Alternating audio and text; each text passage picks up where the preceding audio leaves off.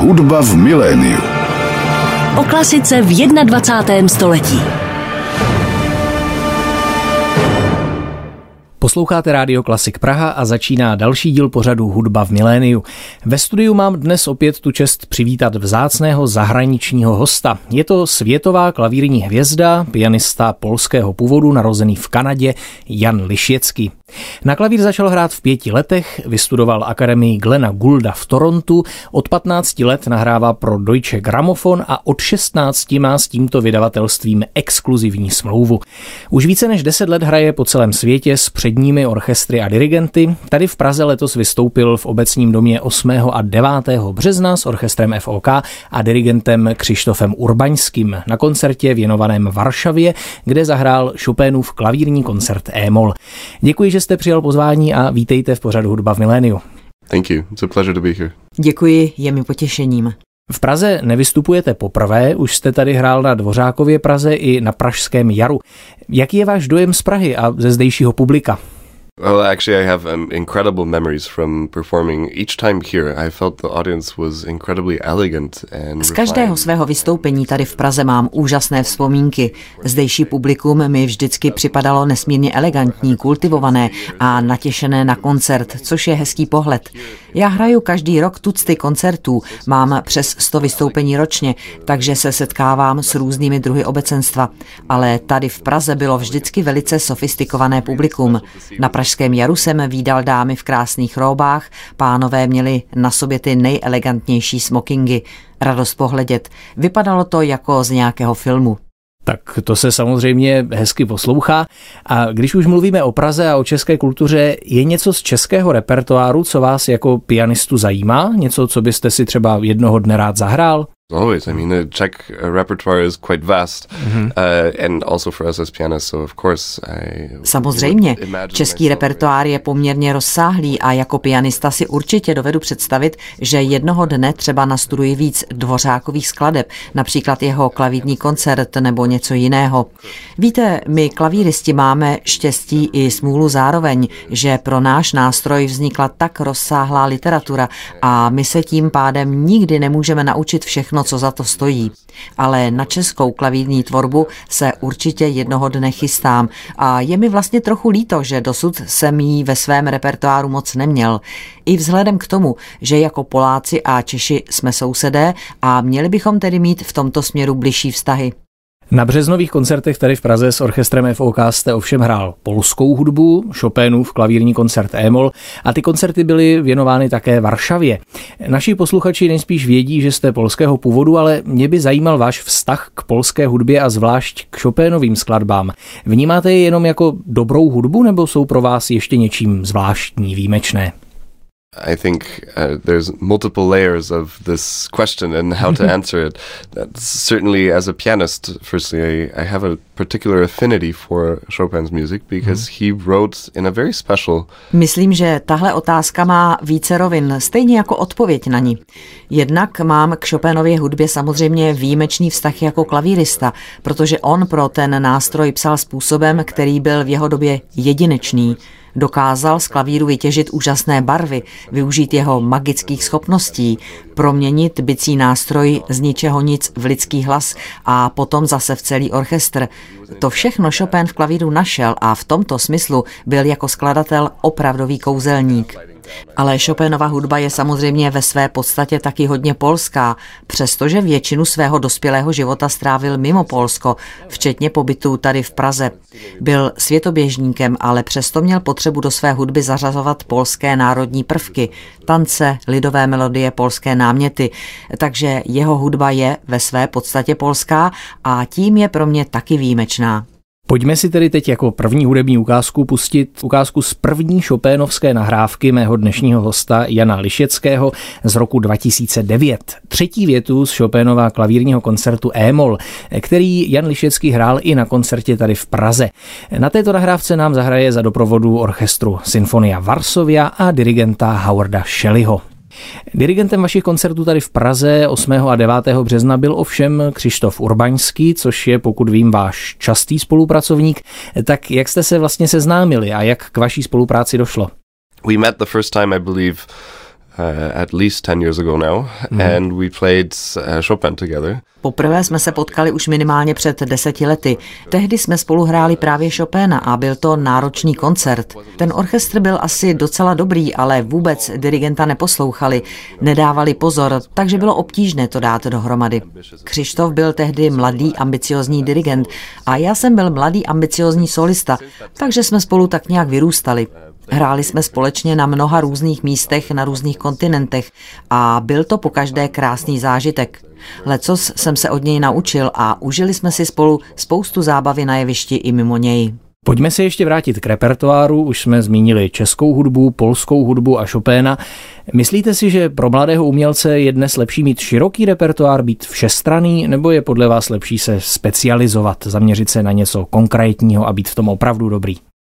It's hard to say what's better. I, I think what's better is very individual. Uh-huh. And of course, perhaps if you find your own voice in a certain composer or in a certain era, then it's best to speak that voice. But je těžké říct, co je, řekněme, lepší. Já si myslím, že je to velmi individuální.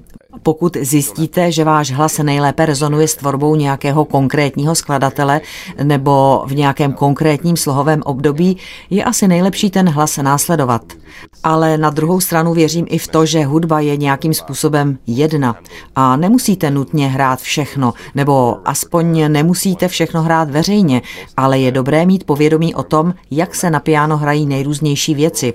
V mém žánru, tedy v klasické hudbě, je dobré si projít Bachem, Hendlem, ale třeba i Messienem, protože pak budete mít větší nadhled i nad tou nejhranější a nejžádanější repertoárovou oblastí, což je romantismus, jelikož budete vědět, co všechno romantismu předcházelo a co naopak následovalo. Podle mě je důležité hlavně to, co mu předcházelo, protože o romantismu máme často příliš romantické představy. Často ho vnímáme jako laskavou, opojnou hudbu plnou lásky, ale romantismus taky dovede být velice prostý, jednoduchý a jednoduchost podle mého názoru mnohdy vítězí. Další, komplexnější vrstvy mu ovšem může dodat právě interpretace. A co soudobá hudba, jak přistupujete k této oblasti? Zajímalo by vás třeba premiérovat nové skladby napsané žijícími autory? Honestly, at the moment, I'm not interested so much in premiering um, music that hasn't been played before, and for very simple reasons. Uh, Abych řekl pravdu, momentálně nemám zájem o premiérování nových skladeb, které nikdo přede mnou nehrál, a to z jednoduchých důvodů. Samozřejmě považuji za důležité, aby hudba pokračovala, aby vznikaly nové skladby a především dobré skladby, ale mám velice málo času. Takže raději se naučím něco, co znám, o čem budu vědět, že k tomu mám co říct a že to bude stát za to, než abych se učil něco úplně nového jen proto, abych to uvedl v premiéře a abych byl první interpret. To znamená, že se zaměřuji na repertoár, který už existuje. Můžu se podívat na partituru, můžu si poslechnout nahrávku a nikoho neurazím, když řeknu, ne, nezlobte se, tohle hrát nechci. To je ale samozřejmě můj názor teď, v 27 letech, tedy už vlastně skoro v 28. V budoucnosti by se to ale snad mohlo změnit, až budu mít víc času. Až se naučím všechny ty zásadní kanonické skladby, které jsem zatím ještě nastudovat nestihl. Máte už na svůj věk poměrně rozsáhlou diskografii, myslím, že vydáváte nové album skoro každý rok. Spousta lidí říká, že 21. století už není pro nahrávání příznivá doba. Jaký smysl dnes vidíte v nahrávání hudby? Of course, the golden ages that mm. one could record anything and sell tens of thousands of copies are behind us. Samozřejmě, že zlatý věk nahrávání, kdy jste mohl nahrát prakticky cokoliv a prodat desítky tisíc kopií, už je dávno za námi. Ale na druhou stranu je možná o to lepší doba pro smysluplné nahrávání, když máte nějaký koncept a máte opravdu co říct. Takže v tomhle smyslu je to jednoduché. Mám zkrátka určité nápady, které chci uskutečnit a využít a často je nosím v sobě roky předtím, než jdu do studia a nahraju je. Například moje nejnovější album s Chopinovými nokturny, to jsem plánoval už od 15 let, kdy jsem podepsal smlouvu s Deutsche Grammophon. Takže to nosím v hlavě už více než 10 let, ale pořád jsem čekal na ten správný okamžik. Samozřejmě firma Deutsche Grammophon by bývala byla nejraději, kdybych to rovnou nahrál už tenkrát. Jim se takové album dobře prodává, ať už formou streamingu, fyzických kopií, dokonce i na vinilových deskách, zkrátka prostřednictvím různých médií. Ale já jsem potřeboval více času, abych se s tím dostatečně zžil a připravil se na to. Je dobré se věnovat dlouhodobějším projektům, ne si říct, tohle je výborný nápad, hned dneska nebo zítra to natočím, ale raději to delší čas plánovat a nechat uzrát. Posloucháte Rádio Klasik Praha, pořad hudba v miléniu, dnes s klavíristou Janem Lišěckým. Slavné Chopinovo nokturno číslo 2 Esdur jsme teď poslouchali z jeho zatím nejnovější nahrávky pro Deutsche Grammophon. Mimochodem, jaké nahrávky jste vlastně poslouchal vy? Kteří klavíristé vás ovlivnili? I listened quite a bit to uh, Rubinstein, to Zimmerman, to Martha Argerich, to Murray Pariah, to Glenn Gould, of course. Docela hodně jsem poslouchal Rubinsteina, Christiana Zimmermana, Martu Argerich, Maryho Peráju a samozřejmě Glena Goulda. Všichni tito pianisté mají některé nahrávky, které jsem si přehrával opravdu hodně. Chopinovi etídy od Maryho Peráji, Chopinovi klavírní koncerty od Christiana Zimmermana, širokou škálu nejrůznějších nahrávek Marty Archerič a samozřejmě Guldova Bacha. V dětství a v dospívání jsem měl k těmhle nahrávkám přístup, takže jsem je poslouchal a vždycky jsem se nejdřív snažil tyhle vynikající hudebníky u klavíru asi pět minut napodobovat a potom jsem se vydal vlastní cestou. Myslím, že je dobré vědět, že dokážete jiného interpreta napodobit ve smyslu tempa a celkové stylizace, ale pak je důležité vydat se vlastní cestou. Když jste pak na jevišti, neměl byste napodobovat někoho jiného nebo v uvozovkách vylepšit vylepšovat něco, co už jste slyšeli jinde, ale měl byste předvést něco naprosto svého. Takže když se učíte novou skladbu, necháváte se inspirovat cizími nahrávkami nebo vycházíte přímo z textu jako takového? Well, it's hard to generalize. Not every piece is one that I've never heard before, in fact. To se nedá zobecnit. Je jen málo skladeb, které se učím, ale nikdy předtím jsem je neslyšel. To je poměrně vzácné. Ale vždycky si nejprve vezmu noty a snažím se to naučit po svém, tedy na základě toho, co vidím, co mi říká můj instinkt, co si v notách přečtu.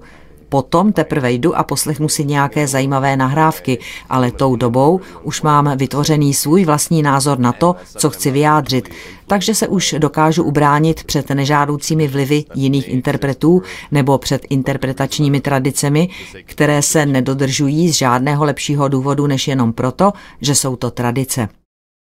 Posloucháte Radio Klasik Praha, pořad hudba v miléniu. Mým dnešním zácným hostem je pianista Jan Lišecký a toto byla ukázka z jeho alba z roku 2020 s Beethovenovými písněmi, kde na klavír doprovázel německého baritonistu Matiase Gerneho.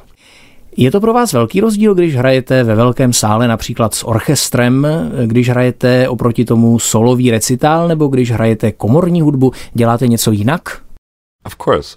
I like to say that being a solo pianist and being a soloist are very different. Samozřejmě. Rád bych podotknul, že hrát solový recitál a být solistou s orchestrem, to jsou dvě velice odlišné věci, skoro dvě různá povolání. Jistě, v obou případech používáte v základu stejnou techniku, hrajete pořád na ten stejný nástroj, ale musíte k tomu úplně jinak přistupovat. Když hraju solový recitál, jsem na jednu stranu svobodný, ale zároveň mám naprostou zodpovědnost za průběh celého večera. Jsem zodpovědný za cokoliv, co se stane na jevišti, za komunikaci s publikem od začátku až do konce. To je velká zodpovědnost. Je to tedy osvobozující i omezující zároveň. S orchestrem je to jiná situace. Můžu se nechat inspirovat ostatními hudebníky na jevišti, ale omezení zase spočívá právě v tom, že hraju s někým jiným. Musím poslouchat ostatní, musím dávat pozor. Samozřejmě snažím se většinu věcí hrát hodně muzikálně, aby to nebyl pro mé spoluhráče problém sledovat, ale zároveň musím mít neustále na mysli, že je tam spolu se mnou sto dalších muzikantů a že nemůžu udělat nic příliš radikálního. Nemůžu od té stovky lidí očekávat, že se přizpůsobí každému pohybu mého malíčku. Když už mluvíme o orchestrech, vy už jste spolupracoval s mnohými renomovanými orchestry a dirigenty po celém světě. Které z těchto spoluprací považujete zatím v této fázi své kariéry za nejplodnější nebo nejpamátnější? There's been actually quite a number of collaborations, and I find that it's incredibly dependent on the particular week, the repertoire, the. Spoluprací už opravdu mám za sebou hodně a zjistil jsem, že to všechno nesmírně závisí na tom konkrétním týdnu, konkrétním repertoáru, na dirigentovi, zkrátka na té celkové atmosféře. Několikrát se mi stalo, že jsem se stejným orchestrem odehrál během jediné sezóny dva různé programy a jednou mi to připadalo ucházející, po druhé skvělé. Ale jedním z těch skvělých koncertů v poslední době byl určitě ten, na kterém jsem se znovu sešel v Římě s orchestrem Akademie svaté Cecílie a maestrem Tonym Papánem, který je pro mě blízkým hudebním přítelem a považuji ho za skvělého hudebníka i člověka. Vřelé přijetí od tohle orchestru bylo pro mě jako návrat domů. Když máte s nějakým orchestrem pocit, že se vracíte domů, je to dobré znamení. Pak i hudba, kterou spolu hrajete, vyvěrá ze společného zdroje. Posloucháte klasik Praha, Schumanovo Allegro Appassionato pro klavír a orchestr nám teď zahrál můj dnešní host Jan Lišěcký. Doprovázel ho orchestr italské Národní akademie svaté Cecílie pod taktovkou Antonia Papána. S nimiž se Jan Lišěcký, jak před chvílí říkal, cítí jako doma.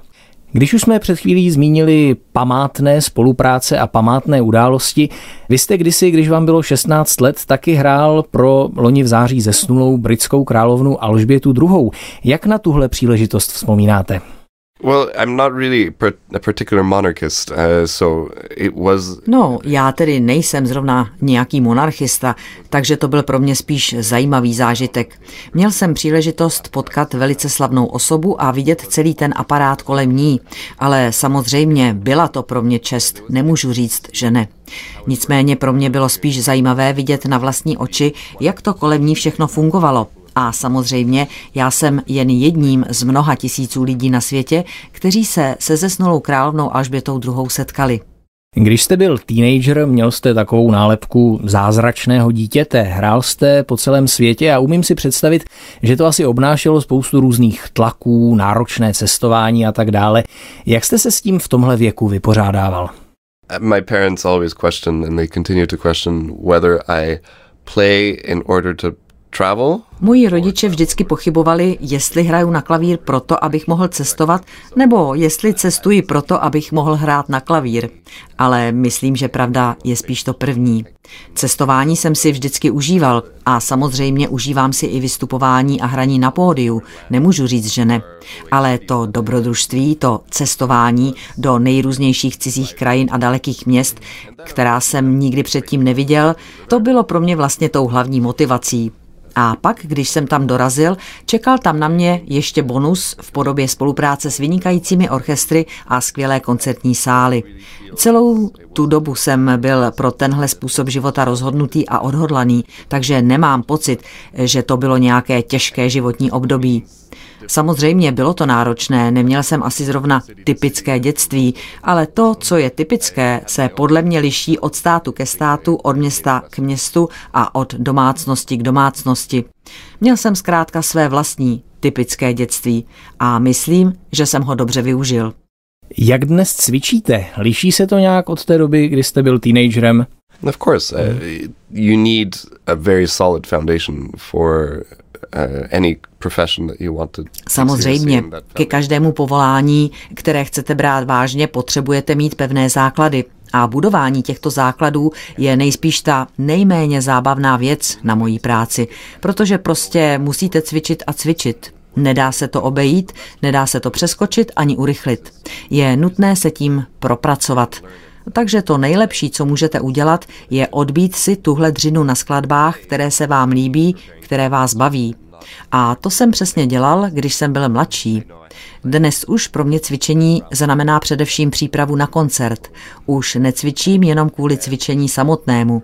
Například vím, že mě zanedlouho v Japonsku čeká Brahmsův klavírní kvartet číslo dvě, takže tuto skladbu se teď učím a je to zároveň i solidní procvičení klavírní techniky. Pokud jde o solová vystoupení, jako třeba Chopinův klavírní koncert E-moll tady v Praze, Cvičím jen a právě tolik, kolik potřebuji pro ten konkrétní koncert. To už poznám, slyším to, vycítím to, protože tu skladbu mám zvnitřněnou. Je to něco jiného, než cvičit a cvičit pořád do nekonečna. Samozřejmě, vždycky je možné se zlepšovat, ale jelikož už jsem hrál Chopina s orchestrem určitě více než stokrát, mám už s ním dostatečnou zkušenost a nepotřebuji se už učit jednotlivé noty. Spíš se věnuji některým detailům, které bych třeba tentokrát chtěl pojmout jinak než obvykle. To je tedy práce a co volný čas, jak odpočíváte? Relaxing is remarkably easy. I have many, many interests and hobbies and passions and Odpočívat je pro mě velice snadné. Mám spoustu zájmů a koníčků. Například tady v Praze jsem si zašel do Národního muzea a strávil jsem tam několik hodin. Moc se mi tam líbilo. V každém městě, kde vystupuji, taky chodím na dlouhé procházky a navštěvuji památky, které chci vidět nebo které chci vidět znovu. A pokud nikde nehraju a mám zrovna volno, stejně jezdím po světě a navštěvuji zajímavá místa, která chci vidět, ale možná tam nikdy hrát nebudu, například Omán, Kazachstán nebo některé státy v Africe. Mám rád tenhle druh zážitků a mám štěstí, že mám k cestování spoustu příležitostí. A dokážete ještě stále odpočívat při poslouchání hudby, nebo to oddělujete? Yes and no. Uh, if I'm listening to the radio uh, casually, then yes, I'm able to relax. If it's not, Ano i ne. Když jen tak poslouchám rádio, je to pro mě odpočinek. Když poslouchám vynikající nahrávku, je to pro mě taky odpočinek. Pokud je to nahrávka, která není moc dobrá, nebo pokud je to skladba, na které zrovna pracuji, tak samozřejmě odpočívat moc nedokážu, protože všechno analyzuji a hodnotím. Takže ne vždy jsem schopný poslechem hudby relaxovat. Často je to pro mě velice aktivní cvičení. Moje poslední otázka je na vaše plány do budoucna. Čeho byste ještě jako klavírista rád dosáhl? A máte vyhlédnutý nějaký repertoár, který byste ještě rád zdolal? Oh, certainly. Um, we already spoke about Czech repertoire. Let's add that to the list. Uh, I think Určitě. Už jsme zmínili český repertoár, to rovnou můžeme zařadit na seznam. Už jsem hrál přes 30 klavírních koncertů, ale vždycky je na obzoru něco dalšího. Chci se naučit více Prokofěva, více Rachmaninova, Čajkovského a vždycky se dá naučit něco dalšího od Mozarta. Z romantického repertoáru jsem už měl to štěstí hrát téměř všechny zásadní koncerty, kromě druhého Brámse, takže ten je taky na seznamu. Jsem teď ve skvělé situaci, můžu se ještě stále těšit na nové věci, ale zároveň můžu čerpat sebevědomí z toho, co už mám za sebou. Ke skladbám, které už jsem zvládl, se můžu vracet jako k takovému zdroji, který využívám při cvičení skladeb nových. No a samozřejmě také plánuji další nahrávání. To nejbližší proběhne v listopadu letošního roku. Bude to Mozart s orchestrem. Zatím nemůžu prozradit přesně, co budu hrát a s kým, ale bude to nádherný návrat k mé první desce pro Deutsche Grammophon, kterou jsem natočil v 15 nebo 16 a bude taky Mozartovská. Takže tenhle návrat bude velmi příjemný. Tak se na tu nahrávku budeme těšit, stejně jako na vaše příští koncerty v Praze. Jan Lišecký byl dnes mým hostem v pořadu Hudba v miléniu. Jan It's Lišecký has been our guest today. thank you very much for having me. Děkuji vám za rozhovor. Děkuji za pozvání. Od mikrofonu se s vámi pro dnešek loučí Ondřej Fischer. Hudba v miléniu.